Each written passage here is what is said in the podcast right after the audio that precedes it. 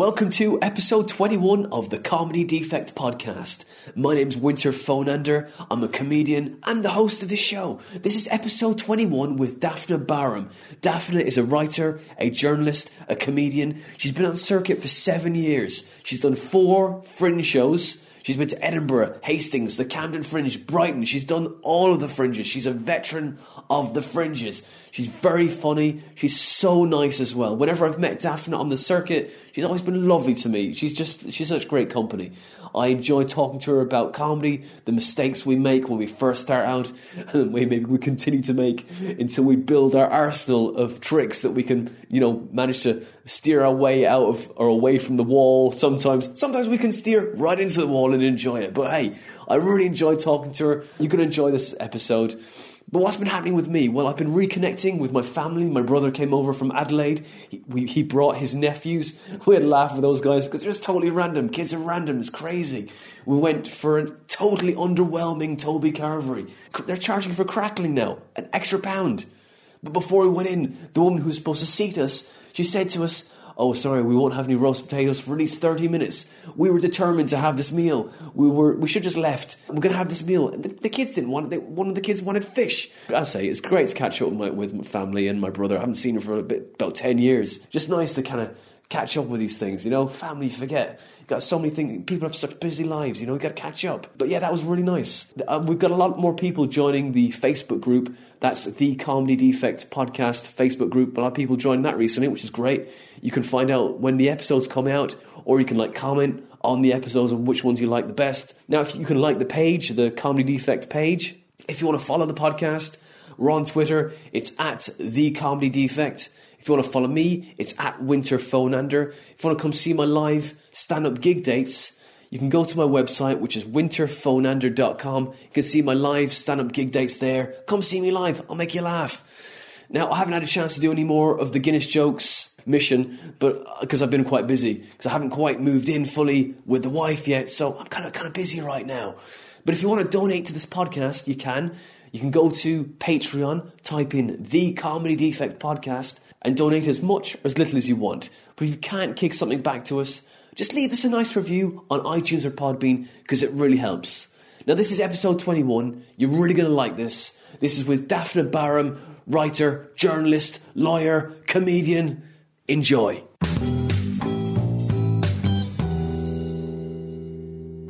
Daphna Baram, Hello. Happy Yom Kippur. Yeah, thank you very much. Thank you for coming on the Comedy Defect. It's- Yeah, it's my pleasure. And, and how are you?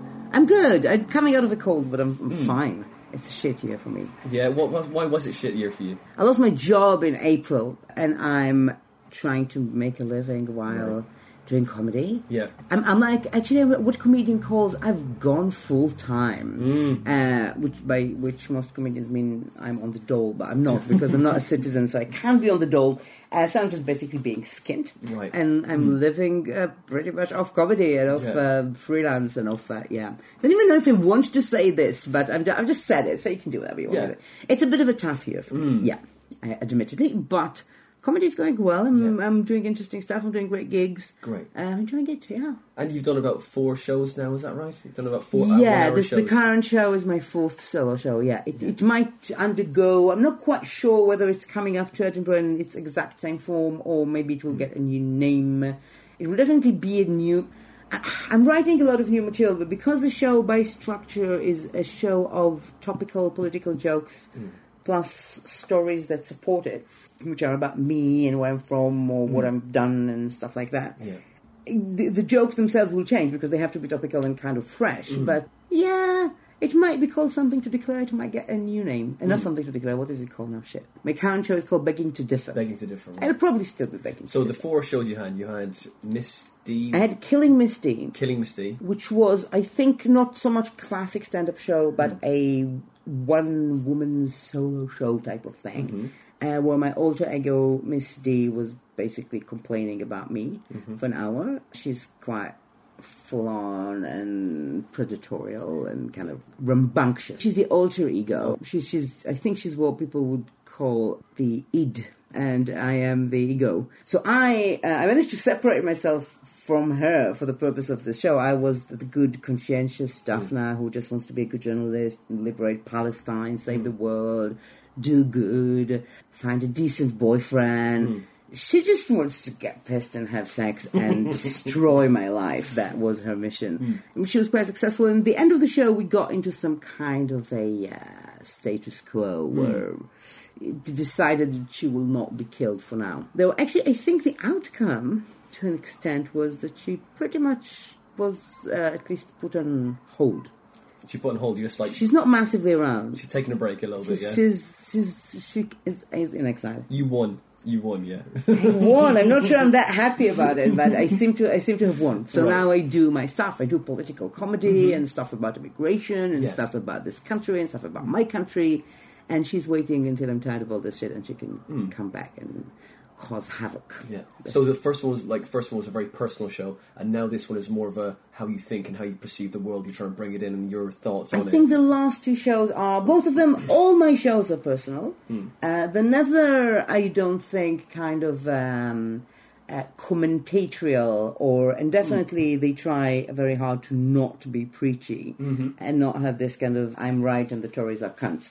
Hmm. Not that I don't think that the Tories are cunts, uh, but it's um, basically I'm attempting to do political comedy from a more personal perspective. Uh, a lot of time, the butt of the joke is me. A lot of you know, and I'm trying to bring the comedy out there in the way that I experience it in the world. Because I think being an immigrant, I'm um, to a great extent subjected to the politics and not just observe it. Uh, it has meaning for me. Brexit has meaning for me. It could have practical implications uh, on my life. You know, things are happening in my world as a result of what is happening in politics. Yeah, th- th- this is uh, this is something to declare. This is um, begging to differ. Sorry, something to declare was about the experience of immigrating, and it was based around life in the UK, Yeah. immigration text, which I took last year. Yeah. So yeah, so basically my comedy kind of follows what's happening to me. I think this year probably. Two begging to differ, if it will still be called that, will be added bits about the experience of not having a job and looking for work as an immigrant or not as an immigrant. I'll, I'll have to see what happens in this process. But just looking for work, I've not done this in years, hmm. and it's an interesting, it's an interesting experience. Because you're a journalist I am a journalist, yes, but I mean, I, I trained as a lawyer, and I was a human rights lawyer in Israel for a few years, and then which I is moved, where you were born, isn't it? Were uh. I was born in Jerusalem, yeah. So I went to law school, uh, and then I was a lawyer for a while. Um, and I was working with this crazy, amazing human rights lawyer in Israel, a woman called Leah Tzemel. Great. She was the first person, first Jewish lawyer. There were two of them actually, and both of them were women. Her and a, a lady called Felicia Langer, who moved to Germany uh, years ago, and I think she died recently. But both of them were the only Israeli lawyers who represented Palestinians in Right. military courts in the beginning of the occupation. I think they both started in '69. So when I joined her office, I, it was in the early '90s, and it was just so basically we're dealing with cases of the first Palestinian uprising, the first Intifada, which started in '87. So in '91, when I joined, uh, we were all still already dealing with uh, cases of the late 80s. And so I've done that. After a while, I realized I don't want to be a lawyer. To my great shame, uh, the only bit that I was really enjoying was, except from that feeling that I was becoming a legend amongst my lefty friends, uh, which I was hoping that I was, I think the main thing that I enjoyed was performing in court. And it took me, what I hated was the need to hang on to a piece of paper for 20 years and being responsible for other people's life and liberty, which I now understand more why I was so scared of it. So when you're 20, you don't think that this is scary. It, it is scary. It is scary to, it's in your hands. I didn't want it to be in my hands, but I enjoyed the performance. And then I went into journalism and I became a news editor in really, really hard and violent years in Israel, which is, covers basically all years in Israel. but this was in the late 90s, early 2000s, the years of the second Intifada, suicide bombings everywhere, Yeah. Israeli retaliations, bombing of villages and towns. It was very gory. It was also a very scary time. I also talk about this. I think I spoke about this in Killing Miss D and in the second show, uh, Yeah. aka Miss D. I was telling Yeah. the story of the experience of being a journalist there. Because I saw your, I think, Killing Miss D. So you you did some uh, you do army training as part of your schooling, is that right? Or No, no, no. What you do is you normally what happens to Israelis. It's not a part of your schooling, Right. Uh, but basically, the the route for most Israelis, Hmm. especially secular Israelis, is that you finish high school and Mm. immediately you go into the army. Mm-hmm. It's, it's conscription. It's not your choice. Go if you're women go for two years, men go for three years. It's a massive chunk of your teenage years basically put into that. Uh, so when I was at my army job was to teach. So I was sent to a short teaching course, and then I was teaching other soldiers, basically literacy, mathematics a little bit, hmm. English, and these people. There are different sort of groups of soldiers that you could be assigned to teach. I was assigned to teach older soldiers. Hmm. So these people were, my God, they were younger than I am now, but they were way older than I was then. So hmm. they were in their 30s, mostly early 40s, and they were soldiers who already you know, they worked for the army mm-hmm. basically. They were cooks or drivers, and you know, and they were on a long contract with the army. Many cooks and drivers, some you know, kind of in charge of discipline, Yeah. mechanics, people like that. And the army gave them the opportunity to complete ten years of schooling. Mm. Many of them didn't even have a formal eight years of schooling, Right. Because you know, they were many of them were immigrants, or the parents immigrated mm-hmm. from the Middle East Right. and they didn't get to go to school or they went to school but were taking out to support their families you know and work or quite a lot of them were dyslexic but undiagnosed. So uh, because at the time they were not looking for it people just thought they were stupid or you know retarded as they call them or lazy. And so they missed the opportunity for schooling. And now when they already were older, had children mostly, they get this second chance. So that was actually quite a good thing that the army did. I mean, because considering that these were the early years of the First Intifada, and many of the people who went to school with me were just, you know, walking around the West Bank, beating people up, breaking people's legs, uh, which was the order from Rabin, the Prime Minister at the time, the uh, Minister of Defense at the time. I got to give people some education. So Yeah. for me, I'm quite grateful for my uh, military service. I think it was something interesting. Mm-hmm. Was many times also moving, and I've done some good. So Yeah, that's that- great. Yeah, that was quite good actually. I enjoyed and- it, and that was, I think, my first experience at performance. Because teaching is performance. It is, I mean, yeah. I think that's that's Crowd control as well, huh? there's quite crowd control, there's performance. The reason I chose to do that was that at the time, when you teach younger soldiers, people who are conscripts, which is also a thing that you can choose to do, the teaching involves also being their commander. So it's like, do your maths, I'm going to run you around the building and make you kind of do push ups. Now, looking back at it, uh, Miss D would have enjoyed it quite a lot, but at the time I was quite a shy girl. I didn't want to do that. I wanted to work with people who wanted to study and who would feel grateful for the opportunity to do that. And these these people, these career soldiers, were more it. Like they were at an age where, I mean, when you're 40, you know it's important to be able to read and write. Hmm. You know, or more like you know what the punishments and the repercussions are if you don't. You know hmm. that you are walking around being worried that your children would find out and look down at you. Mm-hmm. You don't really connect with your children mm-hmm. because you, all the time you're hiding behind a newspaper that you mm. cannot really read, and you go, "Oh, go ask your mum that's got a mm, headache." Of course. It was interesting to watch how within the course of the five month or eight month depends of the course, these people were reconnecting with their mm. kids. Fortunately, many times they were less connecting with their wives. There was a fine balance in these families where many times the women who were a little bit more educated were kind of. Con- it means that you can control the funds, you can control you control the relationship with the schools, and all sorts of things were Yeah. kind of turning around. So it was interesting as a very young person to watch that. I mean, I think only in retrospect I understand some of the things that I experienced. But yeah, it wasn't a bad experience. enabling you're basically they're, they're enabling their their their other half to be dyslexic and, and not as well educated because then he can control so it's it's like well you're upsetting the whole balance of the family right It now is upsetting the balance of the family, they've yeah. got way more options now uh-oh now they can do all their own things and, and realize what the hell's They going can on check what I'm spending money on. They can go and speak to the teacher in the school. uh, they can talk to the kids. I mean, the, re- mm-hmm. who manages the relationship with the children? I think is a big thing in families. I mean, I don't know. I don't have kids myself, but I can imagine. And from what I'm watching, from you know, mm, parents who have friends, and there is people don't like talking about it, but there is a mm. kind of a balance of mm. power of who mm. who can do that. So question. There's always a- it was a very interesting. It was an interesting time. so all your family is still in Israel Yes, yes. I mean, I have my mother's there, my father and his new wife. His new wife was hmm. he's been married to for thirty years now. But hmm. yeah, and I have uh, a brother and two half brothers, and I have hmm. nephews and a niece. Yeah, Yeah. So they're all there in Jerusalem. it's like maybe it's like that new act competition it's like you could be a new act for 30 years Yeah, exactly. Newcomer, Exactly. won the, newcomer award 30 years on the circuit what Yeah, I was really weird because they invited me to their silver wedding or something like five years ago. Was like, What? What do they do? Do they are they involved in? Are they lawyers as well? What Uh, no, they're not lawyers at all. My, my father's a journalist. Hmm. Um, uh, my mother was a civil servant. She worked for National Insurance. And my brother Gideon, he's basically the deputy CEO uh, or chairman of a football team. Jerusalem is divided between supporters of Beitar Jerusalem, which is a right-wing uh, quite a racist team with quite an international reputation or, or infamy for being, you know, they're racist, they don't have Arabs in their team, they have quite strong connections with racist violence in Jerusalem. And our team, uh, Hapoel Katamon Jerusalem, which is a fan owned team, a bit like Barcelona, that's where the similarity ends though. Uh, so- well, we're quite new. Uh, Everyone's wherever you, wherever you're from, you're going to support that team. I'm from there. They're my team. That's it. You know, Yeah, yeah, they're yeah. bad. Got to to the death, isn't it? That's Yeah, but you can decide which one you support. So it's like uh, we can decide if you support the racist team or Mm-hmm. Yeah, if you well, support the this is smaller true. This is yeah. very true, Yeah, that, that's the decision Yeah. that you make. Are you? I mean, in many pa- places, this is a very political Mm. thing. I mean, you know that you're Irish. I mean, it's uh, it says everything about you, who you support and support and who you follow. So Wow, it's uh, yeah, that's Yeah, interesting. the like thing with the Celtic and Rangers. Exactly, thing. Yeah, yeah, exactly. sure, of course. And the thing with the Hapoel Katamon Jerusalem is that they also have a vast array of uh, community work.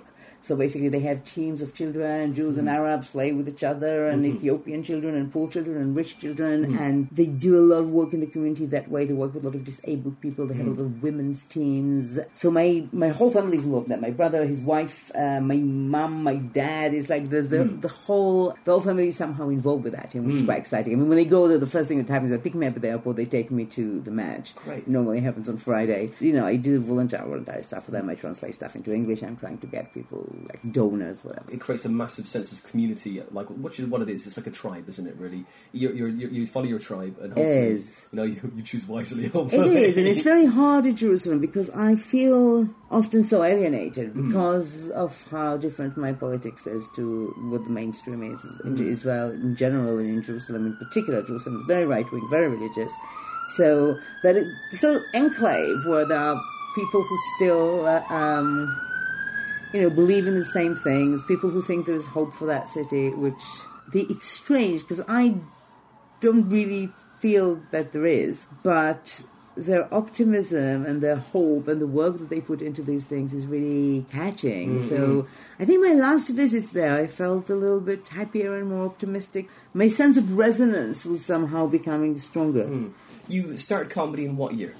2010, 2010, uh, I started comedy. Um, it was almost a direct result of the fact that I had a heart attack in uh, June 29, 2009. I don't even know what how much to talk about this. Um, I was talking about this also in comedy. Uh, I think it was in AKA Miss D as well. I thought I was actually going to talk more about this in comedy, but you never know because when I when I got into it, I thought, okay, this is what this is going to be my heart attack therapy. Hmm. I'm going to be talking about being, and also I thought after I had the heart attack, especially as I had it two years after I was diagnosed with type two diabetes, uh, so all these were kind of really life changing events, hmm. and I thought that all my comedy was going to be about being a sicko. Mm-hmm. I really thought this was going to be, and you know, because you've known me in comedy for a long time, this has hmm. never been my main thing. No, not at all. I mean, even the five minutes that I was talking about the heart attack, I was actually talking about the kind of drugs that you can score in an hmm. ambulance. So it wasn't like, but I really thought at the time, welcome to your life as a sicko. This is what I thought. I just, now I think back at it, this is, I realize that this is who I was. I thought, okay, this is a new uh, sort of way of being and I'm going to, I'm going to wear it well. I'm mm-hmm. going to be that cool, sick person. Hmm.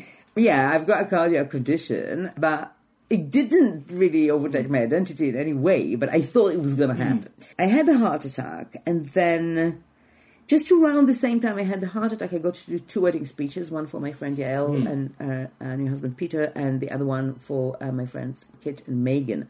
And so Yael's wedding was just before the heart attack, Kit's wedding was just after.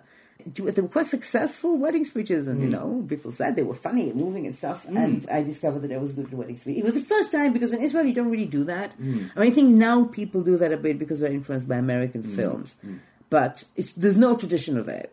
And we don't have maids of honor and stuff like that. I was the elf maid of honor. I didn't know what was my job. I mean, I thought I probably am supposed to, you know, I thought you're supposed to sleep with the best man and have a speech. Best man was gay. The speech. so I just had to do the speech. I also thought Yael was going to get my dress for me. It's going to be some disgusting color like peach. Yeah. Uh, and then it turned out that I need to get my own dress and I can wear whatever I want. Mm-hmm. So all this it was kind of a combination of good news and bad news. Mm. So I did that speech and then I went and had a heart attack mm. at the gym. It was honestly like three, four days later. I wasn't expecting mm. to have a heart attack. I was super fit at the time. I was going to the gym six times a week. No, I would have uh, ten years earlier totally earned it. Like I was sitting in an office in Jerusalem, smoking 90 cigarettes a day. No, not 90, sorry, 70. Things were exploding. Hmm. Like, ooh, like, I hate the word literally, but they were fucking exploding literally under my window. Right. And all the time, bleepers were going off. Do you remember bleepers? Yeah. Bleepers were going off, and people hmm. were running like in the movies, and Yeah. were like, "Ah, another one!" And sometimes you had three a day, and you just feel it was personally against you, hmm. and stuff like that. And I, and then I was like smoking all these cigarettes, and I was about thirty kilo overweight. So I was way more overweight than I am now, and God knows that's sufficiently overweight. It was massive amount of stress, uh, both at work, but also just even when work was over, when you're going to go home, you didn't know if you were going to get there. It was Yeah, just that's when I should have had a fucking heart attack. Not when I was like at the gym in Haringey wearing a Lara Croft outfit, like really skinny. I swear to God, I had abs. and I was like the healthiest that I've ever been in my life. But I had a clot in my heart uh-huh. because when you smoke, the clot just sits there and waits for an opportune moment to burst, and that's when, the moment that it chose. So then, you know, they got me in the ambulance, and I used to tell this joke. It wasn't even a joke. Sometimes you the thing, the great thing about living a long life with a lot of shit happening in it mm. is that you don't need to make shit up. So I was mm-hmm. in this ambulance, and they were asking me if I was in pain, and I wasn't. But I said that I was in pain just to so that it would give me some drugs. Mm. And that's a weird thing because when you're in the ambulance, you still think I might not end this journey, mm. and still you think maybe I can score some morphine. Mm-hmm. That means you'll probably live. I mean, like what kind of person? yeah, that's it. So- still thinking about the eh, future, aren't you? Yeah. still like, yeah, I'm, I'm going to be okay. I'm, I'm just wanting to know where my next fix is going to come But from. also, if I'm not going to be okay, I might as well go with a bang Yeah. rather than just. It's better to die with the drugs than without Yeah, the drugs. If you're dying, you're dying. If you're not dying, you're not dying. yeah, yeah. It was In for a penny, yeah. But then, yeah, and it was quite. You know, you were in a great mood. Um, well, I don't know why I say you. I was in a great mood mm. while I was having the heart attack, and I think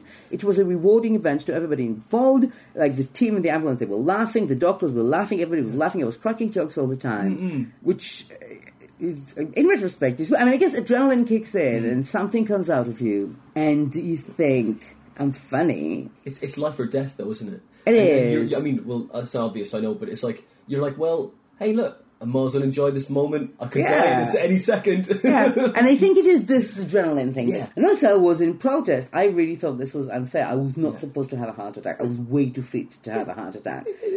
You, you've not earned this heart attack. I've you, you, not earned earned this. all this all this fitness, and then you're like, oh, what, well, how am I get? How, where's my reward? Yeah, That's- yeah, this isn't fair. nothing. I didn't get nothing. It was Mm. just terrible. So you have all this kind of cheerfulness, but then you wake up in the hospital the Mm. next day, and that's when it hits you. All, you kind of then you're kind of in pain because they put a tube through your groin, and it's like, oh, Oh, yeah. and and they don't let you get out of bed. It's just Mm. sort of you feel miserable, and also you see who you're surrounded by Mm. because you might be 39 and looking quite hot, and and you know you just kind of think, oh, this is incidental. Mm. But then everybody around you is kind of moaning and groaning, and you like kind of, oh god, Mm. it's just not. Intensive care is a place where you don't really want to be. It's not glamorous, is it? It's not glamorous. Very not glamorous, especially the heart, the chest hospital in Bethnal Green. I mean, like there was this old man with all these women around him. They kept bringing, they were actually bringing him food, which I'm sure was going to kill him the second time.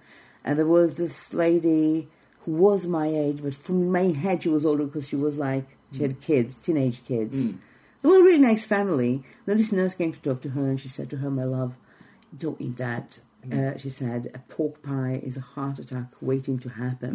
Which immediately I called Kit, who was getting married next, and I said to him because his wedding cake was. Um, constructed of pork pies. It was in Yorkshire. They had the best pork pies ever. So they just had these little pork pies and they constructed them into a wedding cake. I didn't even have one at that wedding. I was that brave. Yeah. So then I was out of hospital, and Kit was like, "Okay, you're doing my married, my wedding speech Yeah. because he's heard Yael's wedding speech and he thought it was good, so he wanted that." Uh, Sorry, with the first one you did, did the best man have to do a speech to follow you? Yes, Oh, maybe it was before me. I can't remember. So you you uh, you made it very difficult for him to, to follow. I'm you? not slagging him off. I'm not slagging him off. Uh, but I think it's not that my speech was so great, but my dress was really beautiful. Okay. It's part of the package. It's part of the package. It's part of the pack. I mean, I really, it was funny. People were laughing. I enjoyed that. I like doing wedding speeches well, for friends. I don't think I would necessarily enjoy, you know, there's people who do this for work. They coach people who write. I, I can do that.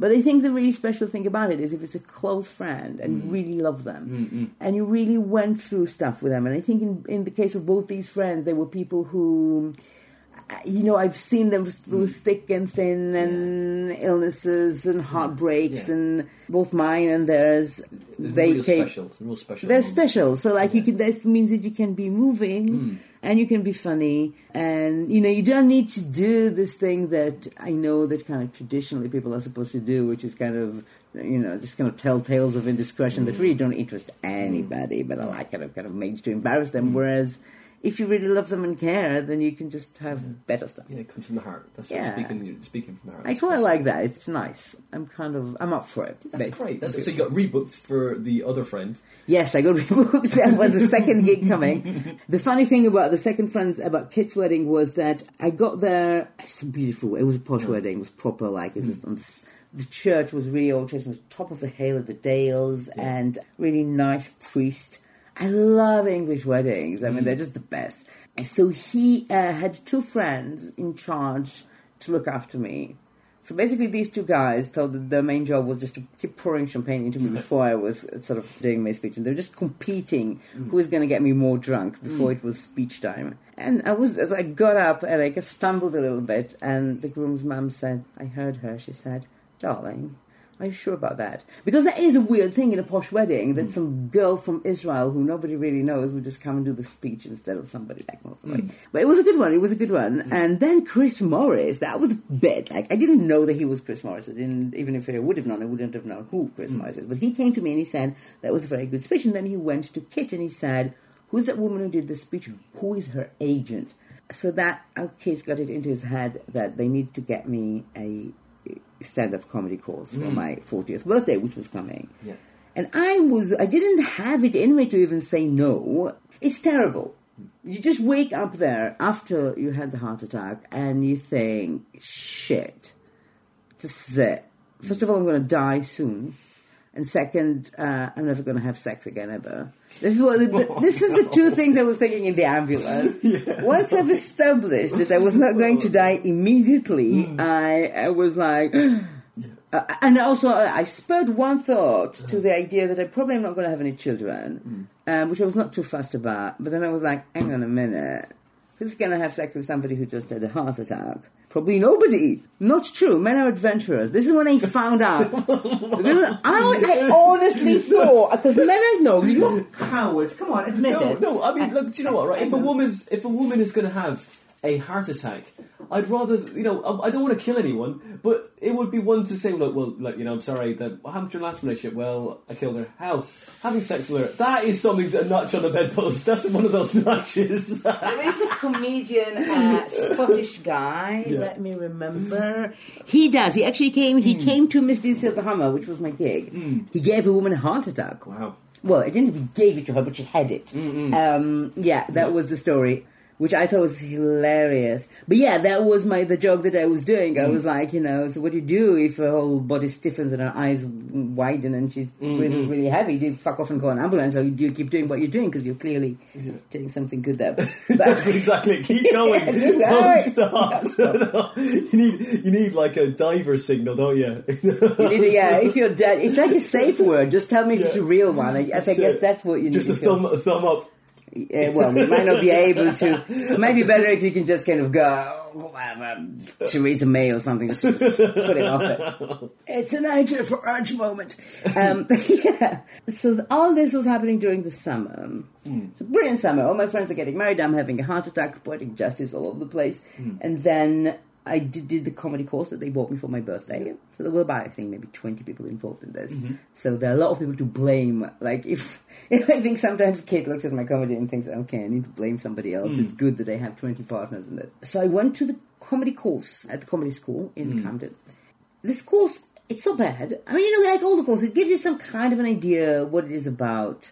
Like, you know, I've learned that comedians don't make the shit they say up as they go along. Hmm. I've learned that there's such thing as a set, mm. and that it's written, and it's okay that it's written. That's not cheating, mm-hmm. and that people repeat it many times over and mm. over again. I've learned that I'm not the only person to start comedy without knowing shit about comedy, or mm. without having a favorite comedian, or without. Uh, I mean, my friend Avishai, who was also a part of the scheme, on the week before I started the comedy school, which was uh, it was on a Thursday, I mean, it was on Thursday. The Thursday before that, he took me to downstairs at the King's Head because he said that it was a complete disgrace that I've never even been to an open mic and I'm mm. going to start a stand-up comedy course. At mm. least, you know, get an idea of what it's like. I remember that I thought it was not. I mean, I love downstairs the King's Head. The mm. th- Thursdays are great. This was not the best one, and I was thinking, yeah, I can do that. And then about seven months later, when I was dying on my ass uh, downstairs at the King's Head, three months into comedy, in front of 12 friends who came to see me and another 50 people who were there. Yeah, it took me a long time to dare come back. It took me about two years before I dared ask for another spot there. Yes, I went to the comedy school. It was an interesting experience. I was, you know, being a journalist, I looked at everything anthropologically. Which is great. Which is great. You've already got that writing experience behind you, so you don't really need. good and bad Right. because if you're a writer, you mm. know, so I was already a published author and I was writing for newspapers regularly for English. You think you're great, uh, and it means the dangerous thing about it is that you think you know how to write. You don't know how to write jokes because writing jokes and writing articles have absolutely nothing in common. Hmm. It actually gives you more background if you say are a mathematician hmm. or some kind of a scientist because this is what jokes are. It's true though. It's true. You go too far into it because a, a journalist would be like, "Look, these are the facts. This is the thing that This we're talking first about." of all, journalists are kind of uh, sticking to the facts. Writers are way too wordy. A joke is a technical thing. It has a certain balance. It needs to be very succinct in terms of wording. You need to have a hard consonant at the end of it, especially if you have an accent. Otherwise, nobody knows what the fuck you're saying. Uh, you need to be frugal with words, and I can't say that enough. You need to shave the fat off. And I'm I'm a floral writer. I, I like words. I like descriptions. Yeah. I like things. I'm a writer. I remember that six months in, I was at the Cavendish Arms. I can't remember if it was some kind of a competition or something. Lenny Sherman said to me, Duff, you have the best stage presence in the whole world. You can't write for shit. Right. I was furious. I was absolutely livid. And you know what? I remember it to this day. I've been a comedian for almost seven years now. Yeah. He was right, but I couldn't hear it. And I've been told that more gently by other people. Uh-huh. And I couldn't understand that there was a problem with the way that I was writing comedy until Mm. it was about three years in. Uh, so you know, you you have a very strong blind, Mm. blind side that nobody has to do actually with your strong side. Mm. I'm, I was at the time, at least. It kind of turned around now. I was at the time a better performer than I was a writer Mm. because I was not watching stand-up comedy.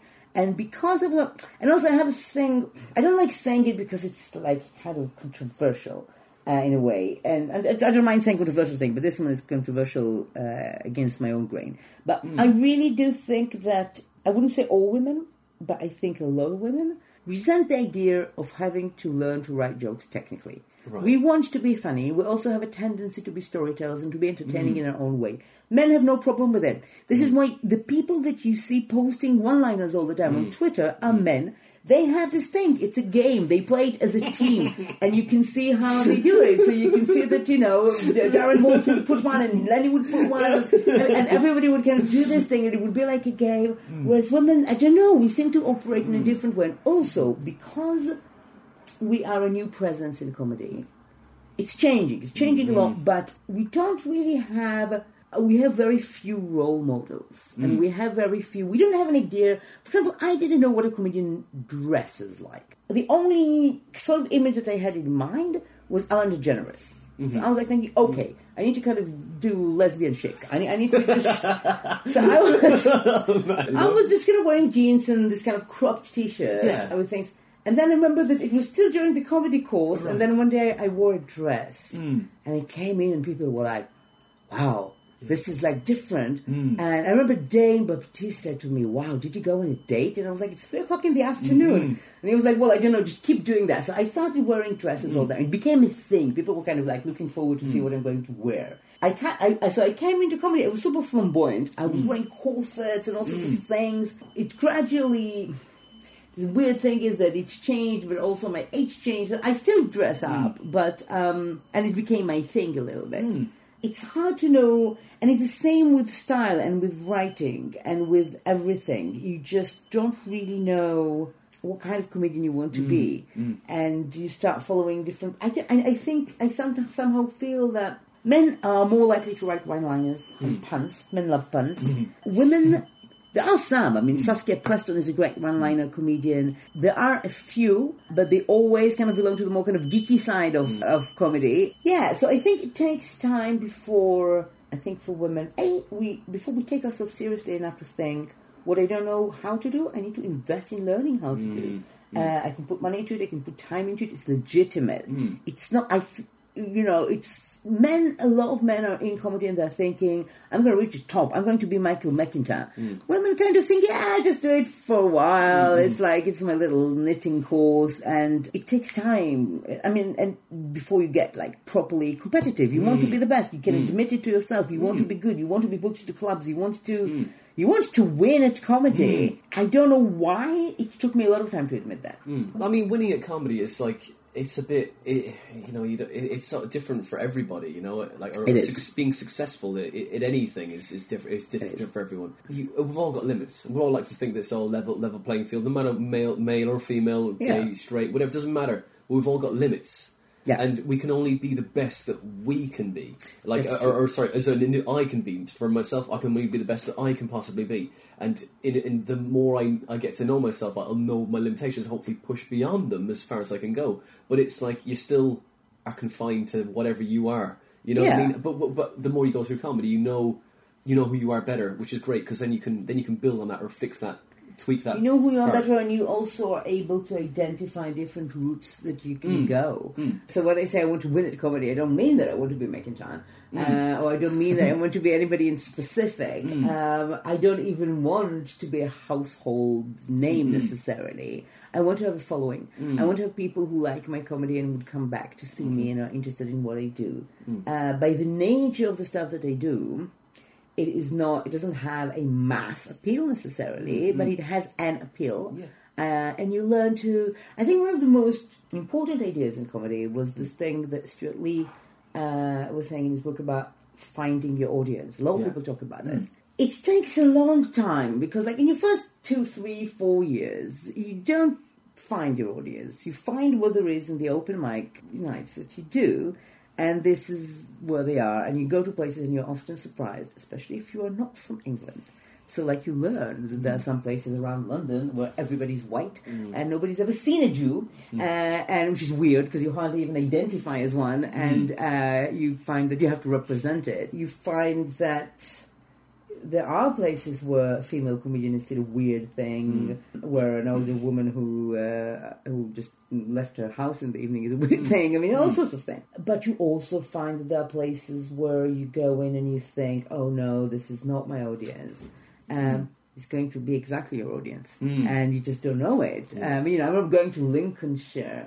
Uh, to John Elston gigs, I think it's called um, "The Voodoo Stands Out," Yeah. and they walked in, they looked at the audience, and they say to him, they're Tories, aren't they? And he said that this is actually an old Labour constituency, mm. but I know what you mean. They look like they just came from the golf club. Mm, mm. Uh, and I had a great gig there. Then again, I was at called Brookman's Park, Sandra's gig. Yes, yes. I literally escaped from that gig. Oh, wow. For my, I, I ran away. They hated me because I told a joke about Prince Philip. The response of the room to you is not always a result of them being demographically hostile to you or to your politics. I mean, yesterday I did a gig, and there were a few people sitting at the front. I have this whole Brexit set that you've seen this week. Yes, yes, great. I just popped into uh, cafe mode. I think Sonia Astor was supposed to do 10 minutes there and she was sick and she asked if I can just come and do it. So I just came open and ran. But I came in, people came in late and they sat at the front. They were from um, Lancashire, Burnley, I think. Yeah. And then there was another couple from Kent. Right. And I said something about Brexit, Brexit, and all these four people were kind of going, "Yeah, we're for Brexit." And I was okay, but it was a friendly encounter. so I was, I kept referring to them through the rest of my set as these people who supported Brexit. Uh, but it was a kind of a friendly exchange of, "Yeah, you don't really want me here, but hey, Yeah, don't yeah. you love me now?" Um, and so it, you know, you can play. What you learn over time is also to sometimes play the hostility. You know, not every discrepancy is hostility. This is what I mean. Sometimes, though, you walk into a disaster. It mm-hmm. happens. But and, you know, and you learn with time where you like and where you don't like. But mm-hmm. also, you learn how to change a room that initially doesn't like you to room that does, or that does acknowledge its own prejudice. All these things that you learn. This is why it's so mm-hmm. interesting. This is why comedy is the most interesting thing I've ever done. Like you walk in there and this is it. It's you and it's them, and you learn to know them, and you, they learn to know you, and all this is happening in within ten to twenty minutes. Hmm. A relationship is created in the room. Hmm. You get to talk about things that are interesting for you. You get to talk about things that rub them the right way or hmm. the wrong way. You get to feel a lot of solidarity in rooms that you know, people that do not necessarily. One of my favorite places to perform, probably my favorite place in the UK to perform, is Glasgow. Oh my god! I mean, it's my favorite. And you would think, considering that if I need to think who my audience, it normally I would say women, immigrants, particularly, you know, good in, in with a lot of Muslim people, a lot of black people, uh, Jewish people, any minority people, any immigrants, Europeans. Glasgow is not, it's a white city. It's not massively known for its massive gay scene. Gay people also like a big, uh, they're a great audience for women generally. But you've always been you've always been a very warm, high energy, and, and powerful performer. Is it? But since I've known you, is that come from your experience as a writer, or but this from, from being a lawyer? Do you think that's helped you in your delivery and all that? Uh, okay, some of it is cultural. I mean, mm, I'm okay. an, I'm an Israeli, mm. and it's a little bit like what we're like. Right. We're touchy feely, we're in your face, Yeah. we're quite loud, mm. and we're not the most polite. Gonna make comments about everything, basically whether it's appropriate or not. And we're warm. We, we, we'll kill you warmly, and we'll hug you warmly. Everything is gonna be. And you know, I was Lovely. I used to tell this joke when I started the comedy that I think I was doing it in actually in something to declare, which was about immigration. That hmm. first time that an English person said to me that I'm very forward, I thought it was hmm. some kind of a compliment hmm. because in Hebrew this parallel word would mean. You're open. You're di- being direct is a good thing. Mm-hmm. Well, it's not the way it's used in British English. People say that to you, and they don't necessarily mean to say, "Oh, you're great." Mm-hmm. They just mean, "Calm the fuck down, dear." Yeah. So I think that, but I think my performance has changed a lot, and the way that it has changed is that there was a combination of aggression and warm mm. warmth, and the aggression went down and the warmth went mm. up, and that was that was where the wall came off. Mm. Because my wall was, I think, in the first three years. First of all, I was dressed extremely sexy, which was like a wall in itself. Sometimes it's not just putting clothes on that puts a wall, but also taking clothes off that puts a wall. The other thing was that I had this aggression that was not it's not really a part of who I am. Hmm. I think my character on stage was too different to hmm. who I actually am. Yeah. Uh, and it was very difficult for me. I mean, and I think this is the struggle in comedy, the real struggle in comedy. What we're all trying to be at the end is, and it could take years, hmm. uh, the growing up of a comedian is becoming funny on stage in a similar way as possible to the way that you're funny around the dinner table. The further you are from that, the more you still have way to go. Yes. And I think my beginning, I was like, well, I'm trying to kill, I'm going to kill you. Yeah. And I was this kind of dominatrixy person. Hmm. I don't know how to take this back, but I'm not a dominatrixy person. I mean, I'm not a walkover, and Yeah. I'm not massively submissive, but I really am not that aggressive hmm. or, or that domineering. Hmm. I am, you know, I think in Something to Declare, my, my third show, I probably found the best definition for myself, which Mm. really is what I am, whether I like it or not. I am a Middle Eastern Mary Poppins Mm. with a semi-automatic umbrella and a spoonful of hummus. This is who I am. and, I mean, you know, it doesn't matter if what I like to be is some reincarnated Marilyn Monroe. What I am is this.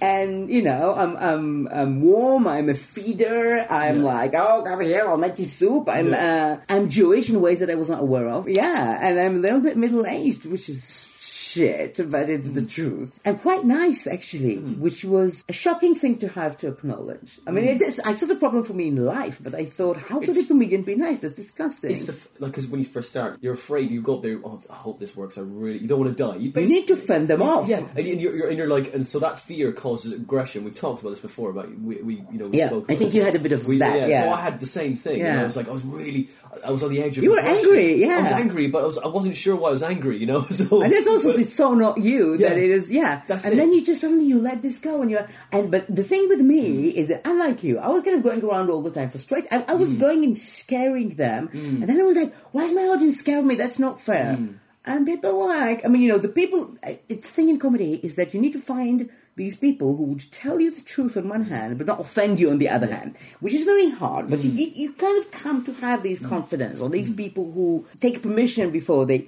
And be more like, well, stop scaring them. Maybe they will not be scared. Why are you shouting at them? And then you're surprised that they're scared. You're like, I'm going to kill you. And then you're like, oh, they run away. trying to fight, trying to control the fire. Rather It's a bit uh, like this, you know, it's a bear walking around knocking Yeah. things. Like, oh no.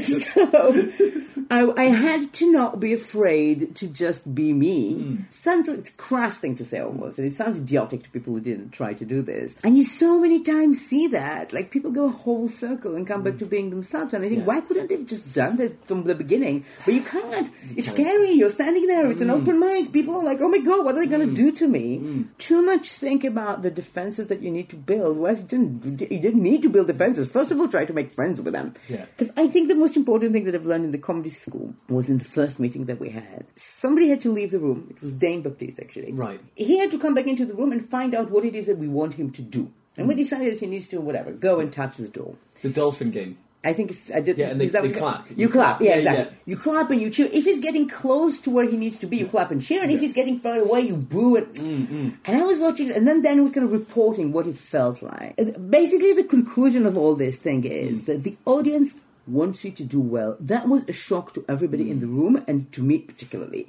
Like, especially because I didn't watch that much stand-up comedy. But I think people come into comedy thinking, oh, the audience is the enemy. You come for war. It's true. Mm. Totally. It's true for American. Totally, I thought, always thought Totally. that. I always thought But that. probably because we were watching quite a lot of American Uh, stand-up. Because know, just to my fear, I think I was like, no, Yeah. I'm gonna win. I'm gonna win, and then it was like, no, th- also we're all gonna win. You know, you see people like mm. CK come on stage and kind of go, yeah, well, I call the shots here. I do the stuff here. I'm the room. And the whole way that they square up to an mm. audience is like you think, okay, they're coming for war. There's mm. going to be war. And indeed, it's also an audience that thinks that their job is to heckle. British people don't heckle. And even when they heckle, it's hardly ever quite heckle. When they heckle, it means they're drunk. And when they're drunk, they're just slurring. It's not that they're going to say something that's going to knock you off your feet. And the worst thing that could happen is that they're going to go, oh, well, oh, you kill Jesus, which is uh, I had that one. Uh, yeah, that was quite a tough one. But you know what? That was my. I think every act has that you know defining moment where you had that hackle. And you raised up. You suddenly realize, yeah, and you just kind of went, you know. I just, I had, it, I, I dealt with it well because I had Right. the joke for it. Oh, Uh, what was it? What was it? Oh, it was like this. Okay, so he was a Czech guy, and he was together with a Scottish guy that came to my show in Edinburgh, the show that I was doing with Pavant Kosanti, the uh, Iranian-Israeli show. And he he started. He was drunk. I could see that he was drunk, but I got him into the room for the same reason that a lot of comedians in Edinburgh get people into the room because you want to fill the room. Also, it was kind of hot, so I, I brought them in, and they sat at the front row. So I'm talking for about ten minutes, and I think that was the time that took him through the massive fog that was sort of hmm. around his head to realize that really important information here from everything that I was saying hmm. is that I am a Jew. And then he just started waving his arm at me, and he were like, You killed Jesus! And I was like, Oh! And I said, How dare you? You're a cunt. First of all, I said that, and I was like, Yeah. Because then they realized I can do that. That's the moment when you think, Ah, the audience is on my side. Uh, there were a lot of people from the Palestine Solidarity campaign, and also they already kind of got onto my politics. They were like, Okay, we're supporting her.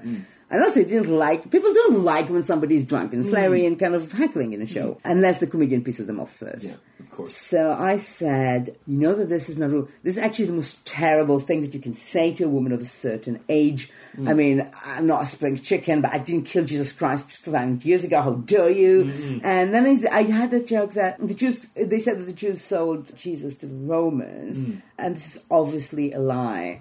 They sold Jesus to the Romans for 30 shekels. I mean, if you check the currency exchange, you'd see Mm. that this is not even a fiver. You show me a Jew that would send a hippie, uh, would sell a hippie to the Italians for a fiver, Mm. and I will show you an uncircumcised Jew. And I was sort of shouting all this stuff at him. great. And then he just got up and left, and then I said, Oh no, I dragged him in here, and I thought, Oh my god, his heart is cold. And I've spent the last five minutes thinking, Where am I going to hide his body? so it was, it all kind of went well. And then you Yeah. suddenly realize that you can think on your feet, Yeah. that you don't need to prepare for it. I mean, a lot of people come into comedy calls or come into whatever, and they're like, Oh, you need a good heckle put down, you need a good heckle put down. The truth is that your heckle put down is going to come to you. Mm, mm. D- You didn't need it that much because not so many people heckle. Yeah. A lot of the people that heckle don't even understand what you say to them. Mm. So, I mean, you know, and the, the best way is to. Use the audience. Sometimes you also need the promoter or somebody to just get them the hell out of there. course. I mean, I had uh, Mark Dolan at Miss Diesel of Hammer once doing a preview. Yeah. There was these two women, they were older, and they were having the third bottle of wine, and they were just chatting to each other, and they were heckling. They just didn't give a shit what was happening in the room. In the end, I just went there and I asked them to leave, and they wouldn't leave, and I got the guy from downstairs, Ozzy Barman, who was very Yeah. kind of like, oh, what am I going to do? And then in the end, I was last, I suddenly had that inspired idea, and I was sort of signaling to him to take their glasses, and I took the bottle. And we just walked downstairs and just followed the wine, and they never came back. Yeah. Uh, but you know, sometimes you just need to, to kind of do something quickly. But I think many people are focused on that, but that's not really the main thing. The main thing is to make the room friendly to you, mm. to make the room like you. What, what are the ways to do this? If you're a likable person, mm. there's absolutely no reason why you should neutralize everything about you that is likable and just be a cunt. Why are they going to like you if you're going to do this? Because they're gonna walk all over me. That's And I what just- is. I know, but I like it. I gonna- see, they'll see the smiling face, and they're gonna just take me out. But why? I mean, I saw, you know, I saw you this week. I mean, you know, we both saw each other this week, which is Yeah. why it's quite useful. And I was Yeah. thinking, yeah, yeah, yeah, this is nice Irish guy. I mean, what was he? And like the whole demur was like, yeah, I'm happy-go-lucky, I'm nice. I mean, it's not like there is also anything. About you that they would not like instinctively. I mean, you know, you're, you're, you're of a good age. You're not too young to, to be annoying. You're not old. Uh, you're good looking. You're nice. I mean, what the fuck? I mean, I'm like, I look like your nice auntie. I mean, why wouldn't they like Thanks, me? I mean, You're most welcome. I wish- I wish I could say this about myself. I just look go harmless. Like for me, it was. I thought that everything. There was nothing interesting about me. That's what I thought. I, I didn't even talk about my name for a very long time. It was weird, And like, wouldn't- it's a and I wouldn't talk name. about it, and I wouldn't talk because I was like, no, it's boring, and I don't like it. And I and then when I went full time as well, I did twenty minutes on my name. Right. And then, then I was like, I got that out of my system. I was like, oh no, there is funny stuff in here, but I haven't. I mind everything on it now. I felt really. And how I actually felt about it, because the reason why I didn't talk about it, because I didn't like it. And so you come to that moment of like, yeah, you know what, it's fine, and they don't have to like me now because for some reason I'm, I've worked that kink out of my, my brain. Yeah. You know, that that's the same thing. But full time this year, I have I've come to that epiphany, if you like, of going, oh, I know who I am now, and I Yeah. and I got married, and that's okay, and I don't need their approval, so it's fine. I'm going to really enjoy this moment because I love this so much. I'm passionate about this. You're not going to take it away from me. I'm still going to be happy walking away from this, even if you don't like me. Yeah. You know, and that is the, the the joy of it now for me. It's like you know, we talk about like you have a joke or a new bit, and you get to that bit, and you just you, you make it you, you make it to that bit sometimes because it's a really awkward room, and you're just Yeah. like, and you're you're trudging through, and you get to that bit, like I'm finally at this bit which is new, and I love it.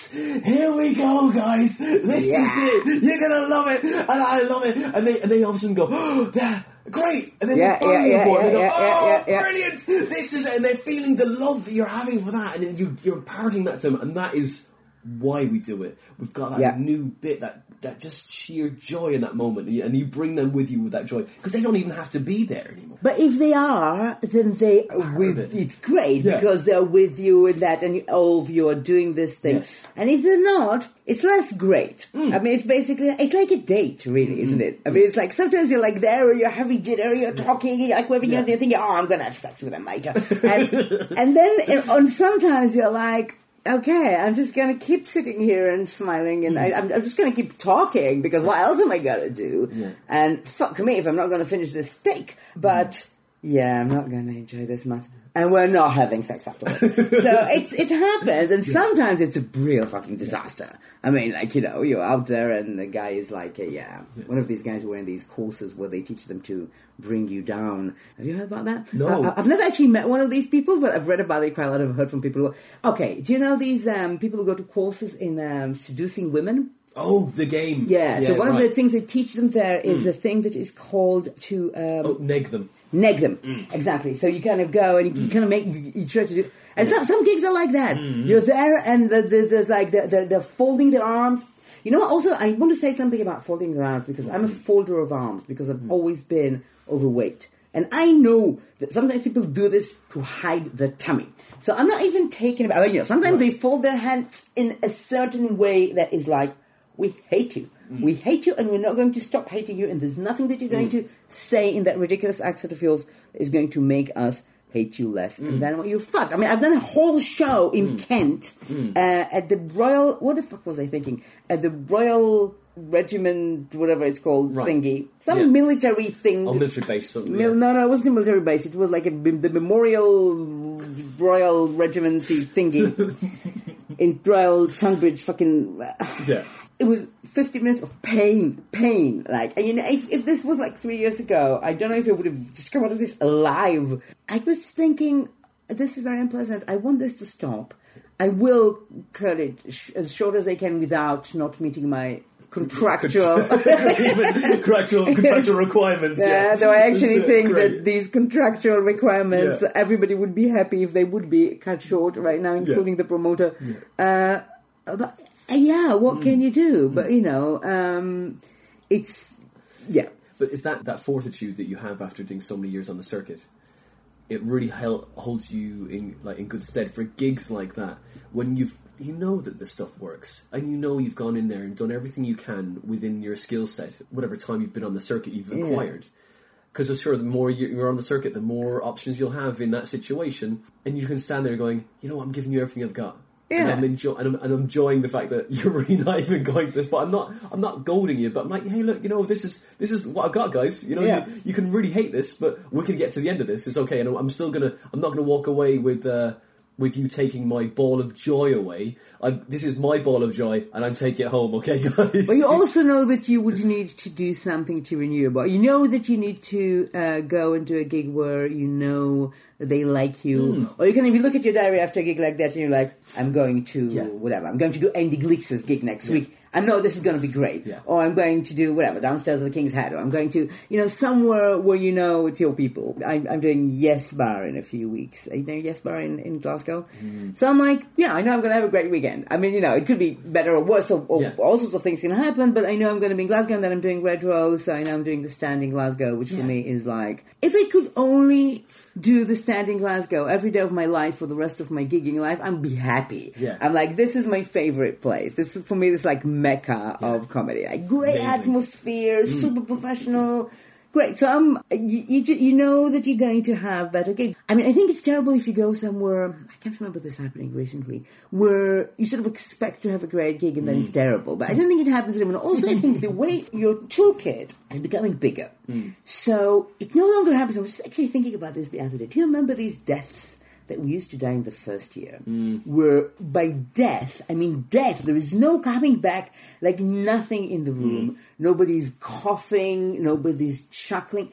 It doesn't happen like that hmm. anymore. It doesn't. You will get the response out of them. You will get some kind of laugh. If you don't get a laugh, you will get a groan. If you, It doesn't happen that you plow through. Yeah, so I think th- this improves. I mean, your skill definitely changes. And hmm. sometimes you see new acts do this, kind of go through these five minutes of silence and you think, don't stop. I mean, hmm. and I think this is something that do you remember hmm. hearing that? I mean, I remember hearing that. We could Yeah. go out of something like that and you cry, and there's somebody in the car who's super experienced because they've already been doing it for eight months or something, and you, and they say, "Don't stop, don't ever, don't quit, no, just go do that." I mean, you know, my first gig was so terrible. Not the showcase of the course, which was great. Of course, it's always great.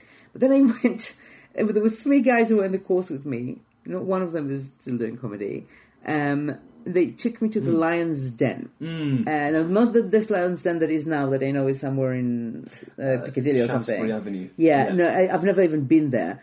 But at the time, it was um, at um, somewhere in um, near King's Cross on York's Mm. Way. Uh, there was another gig going there uh, years later, Mm. and they were doing um, some kind of a cabaret type thing. Right. Sort of, But that was like it was the Lions. Then Tyrone Atkins was running it. We paid three quid. Hmm. We didn't know that it was a sin to pay f- Yeah. for play. I mean, nobody told us, Yeah. and it was dreadful. I remember it being absolutely horrendous. I was the last because basically it was just acts and everybody was leaving. When I was there, there were like two girls in the audience, and I did my set. It was a terrible set. It was just agony. And I don't, underst- I don't really know how did I actually come to do my second gig after hmm. that, hmm. because it was quite distraught. But what I do remember, and I don't even remember where that second gig was, which is strange because that was the hmm. gig that kept me going. But I know that it was a better gig. I think it was probably the Comedy Champs. Yeah. Uh, I was doing it a lot in my first year. You know, it's it's just. And then you look back and we've done, I don't know, I think I've done about 1,500 gigs. It's scary to Wow. think about mm. this. I mean, I'm relentless. I gig mm. a lot.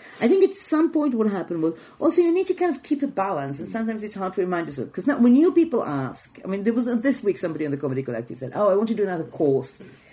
And I was like, listen, if it's not been going for two, three years and you've done the basics and kind of a basic course, don't do another course. Just keep going, keep going, keep going, and then start doing, you know, work on specific things that you need. Mm. And I think there's this gig, gig, gig, gig thing that you don't really know how this works. So basically, what you're like is you're like an athlete. You're mm. learning how to. You're just running. You're like a car on a run. You just need to do this thing, and then you can look at it and think, "Oh, this happened here and this happened there," mm. and and also people learn at a different pace and they develop different muscles over Okay. time. But for you, uh, do you think that comedy has changed you as a person? Yes, but it's really hard to say how. Right. I think maybe one of the main thing is you cannot do comedy if you don't know what you look like. Hmm. Not just physically. If you don't know what people think about you when they look at you for the hmm. first time, when they just you get on stage and they you know they decide basically hmm. within the first 10 seconds if they're with you or without you mm-hmm. again it's quite similar to dating then you can't do comedy this is the, i think this is really is the main thing you need to know not just to, to know that you look like a cross between what's it and a banana you need to, to i think this is something that i've learned uh, it's it's painful sometimes. It's also it's rewarding, but it it means that you need to acknowledge. And again, this is not just about whether I mean, and for women particularly again, uh, or for people who have body image issues. For women, um, no, but uh, everybody does, but. It's not just about if you're fat, even though it's a thing. You can think, Sure. oh, they look at me. Do they like me? Do they think I look well? Do they like my dress? Do they think I'm fat? Do they think I'm old? Um, how old do they think I look? Hmm. Well, fuck that. But it's also what kind of thing do they think I'm likely to say? Hmm. What kind of type of person do they? There's a lot that they hmm. think um, from this first moment. Some of it is the opposite of who you are. Some of it is, and you know, and you need to say things. It's not just about saying things to address it. Is that I know what you're thinking, kind of thing. It's not about telling them that you know what you're thinking. It's about you knowing what they're thinking. And mm. I think this. I'm getting better at. Mm. And it makes me actually feel more comfortable rather than less comfortable. Mm. I know that the main thing that they think, I now know that it's not like they're going, oh, there's a fat woman on that stage. It's not the first thing that they Right. think to Yeah. themselves. And that was a very. And they don't think that even when I don't wear a corset. I mean, you don't need to throw your tits at them for them not to think that you're fat. Right. This is not how this works. Um, they they could think all sorts of things. They uh, and they could acknowledge some things that you want them to know and some things you don't want them to. As long as you know, and as long as your comedy is written to be delivered by that person that they know they see, uh, you're fine. You're all right. But it's it's it's a hard and interesting process. So you really like the first few uh, minutes, if you like, are trying to show them what you're thinking and how you're thinking, rather Yeah. than rather than like I know I, I might have some idea of what you may because if you're trying to prejudge what they're thinking of you, that can really destroy your stuff, can it? Because it can That's destroy your, your your whole writing, all of your writing. Because you're like, I'm trying to second guess what they think, what they think. you think need to have an idea what they see. I think maybe that's Right. a better b- way to put it. Okay. It's not about what they think. You need to know what they see and what they might suspect. Yeah. And then some of the suspicions you are just about to confirm. And some of them you're about to dispel. You kind of need to make this decision. And of course, you don't know exactly what they're thinking. Mm. I think you do need to know what you project. Mm. And the same, you know how sometimes you write a joke and you think, this is not a joke for me. Mm. It's a really, I hate that. I hate that, and I hate being told that. And I'm working with the director. Sometimes she says, "This is a really nice joke, but go give it to somebody Oh. else." I'm like, "No, no!" And like, you can't keep this. It's just not you. Put it in Um, a drawer maybe, and then come back to it. Maybe it'll fit sometimes, sometimes it fits you later. Uh, sometimes, and sometimes it's just from a tiny little bit of a different. This week, I just dragged out of oblivion something that I used to say in the past. What was that? I was in a gig, and there was it was Harron's gig in the south, and there was uh, Sophie uh, Hendrickson. Is that what she's called? She was doing some joke about when you know, you play with your baby's friends and they're saying, Oh, are you broody? You know. And I used to have a joke like this about when you're in your 40s and you play with your babies and like how your friends used to love it hmm. uh, when you were in your 30s and you would come and play with their baby and they would all go, Oh, it suits you, it hmm. suits you, you know, as if their bloody baby was a pair of earrings hmm. or, you know, an Olympic swimmer or something. But then three weeks ago, when they saw me playing with the very same baby, on his 21st birthday. they didn't think it suited me at all. So this is a joke. I didn't tell this for two or three years. And then hmm. suddenly, because Sophie said it, and I came with and I was referring to that. So, you know, sometimes you do that, and then you hmm. think, actually, I like that joke. Hmm, uh, I can, you know, I could just kind of, because I don't have, you know, I remember that there was this documentary about Joan Rivers, and she had all these cards with jokes. I'm like, oh my god, this is what I want to have when I grow up. Like this whole room where there are boxes with jokes and Yeah. well, it's probably going to be called a computer. uh, but, I know. They have these things now, mobile phones, and you can like, we're so, we're so lucky.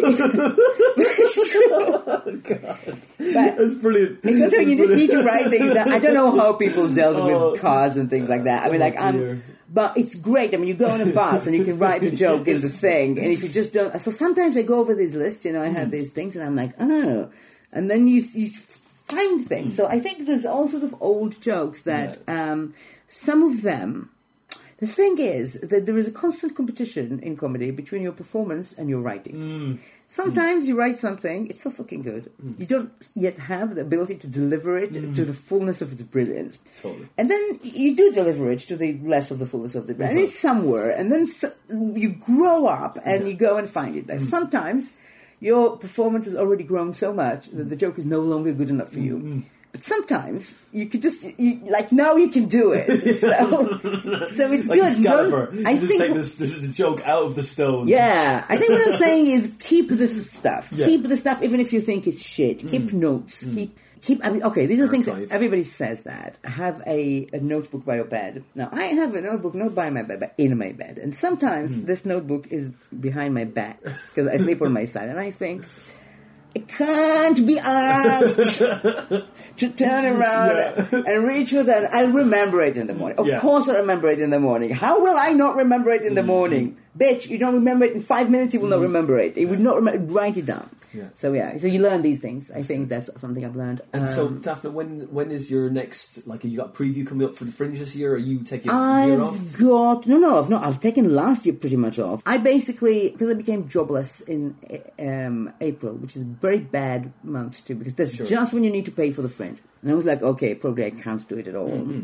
And then I it was some kind of constellation that made it possible for me to go up, and I did two shows of Begging to Differ.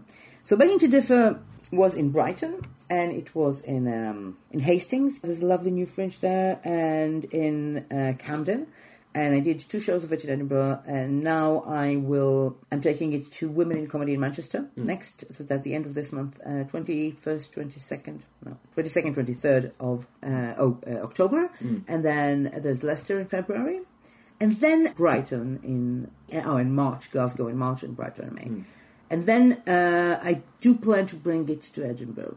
Things need to calm down a little bit in terms of work money. Uh, don't know, maybe comedy will suddenly pick up and I'll start making loads of money out of it. Um, I mean, it's it's already. I think this is the second year, first year when I would say that it started bringing a little bit of money. Yeah. Like at least you can. It's, Yeah. it's a more kind of tangible bit of money than before. Maybe because right now it's the only money that's. but no, it, it's it's it is. Yeah. So. If something, I hope that this hmm. year will work out in a way that will enable me to take it to Edinburgh. I have until Christmas to decide because this is when I need to apply. I need a good year. Yeah, so you're hitting all the festivals though. That's it. I'm hitting, yeah. So, where have you got any previews coming up in any of the places, uh, or just like you're just going to hit it with the festivals? You got the, you got four shows, right? Uh, so I will have previews eventually in the spring, but at the moment I'm just doing. I have a show that is ready, Yeah. and that I am working on it towards going to Edinburgh. I'm, I'm assuming that it is going to Edinburgh this summer. Uh, least working on it as if it is. If it will not, I will do Camden again. Yeah. Brilliant, by the way. I'm actually I enjoyed Camden so much that I'm now thinking even if I do get to do Edinburgh, maybe it's worth doing a few days in Camden and then going to Edinburgh. Yeah. So like missing maybe the first few, few days or the last few days uh, of Edinburgh and doing it in Camden. And an Edinburgh warm up for you. That's it, and hit the ground running. That- Something for your you can do poster. A little, you have a quote from Camden, I guess. There'll be some reviewing it yeah, there too. yeah, yeah. I had really nice reviews there this year, and yeah. So I might, I don't know. We'll, we'll just Hmm. see how it goes. I did a Camden Head. They were great. They ran a great room, and and I did one night uh, at the Phoenix, which is Hmm. also brilliant. Yeah, so you can actually, you can definitely break even in Camden. You can even Yeah. make a little bit of money in Camden. Hmm. But previous year, I was with Just a Tonic, and I love working with Hmm. Just a Tonic. I'm also doing. I did Leicester with Just a Tonic as well, and Yeah. I'm doing it again. And that was a good. I mean, you know, there was this whole thing where they rescued us from the whole disaster at uh, Cowgate Head, and Daryl was really decent, and he gave us a really reasonable, uh, more than reasonable um, fees for the rooms, and there was it was a really good deal. But this the, the second year they couldn't offer that a similar deal. Yeah. So I'll see what happens. I'll see what happens. I have a website, Miss D. It's, it remains the, the website is still called after Miss D, uh, missd.co.uk. The good thing about the website that a comedian called Luke Sargent have constructed for me is that it has a page called Gig Dates. Great. So if you want to see me, you just go to this gig date. I mean, I know that I'm like some some kind of technology kind of leave me in complete awe, but you can even you can- on your phone you can go there, you go to this gig Date thing, and you just know where I am. So you will know that tonight I'm in Kingston Yeah. somewhere, Excellent. uh, and I just need to find out where. Well, Daphna, thanks for coming on the show. Always a pleasure to speak to you. Okay, that was absolutely great. Thank you so much.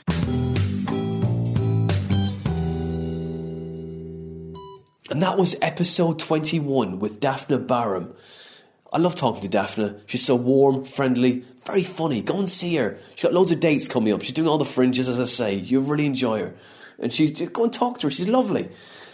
The next episode we've got is episode 22. Now, I emceed a gig down in Plymouth, the B Bar, and I did it about a year ago, and I love that place. It's great fun. Really enjoy that room. And I went back again, and this time I've been gigging way more, and I've went back with more skills. I had a great time.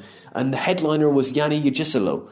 I had Yanni on the show. Yanni closed that gig as well. It was just great to see what 15 years or so experience can do to a room like that. It was great.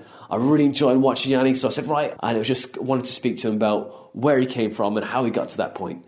But you're going to really enjoy that one. Now, if you like this podcast, you can follow us on Twitter. We're there at The Comedy Defect. If you want to follow me, it's at Winter Phonander. If you want to come see my live stand up gig dates, just go to my website, which is winterphonander.com. You can see my live gig dates there. Come see me, I'll make you laugh. If you want to donate to this podcast, go to Patreon, type in The Comedy Defect Podcast, and donate as much or as little as you want. But if you can't kick something back to us, just leave us a nice review on iTunes or Podbean because it really helps. We've had a few people, as I say, joining the Facebook group, which is the Comedy Defect Podcast. We're there on Facebook. Join the join the party. Why not? Leave a nice comment for us. Tell us which episode you like the best. But that's it for now from the Comedy Defect Podcast. We're back next week with episode 22 with Yanni Yujisalo.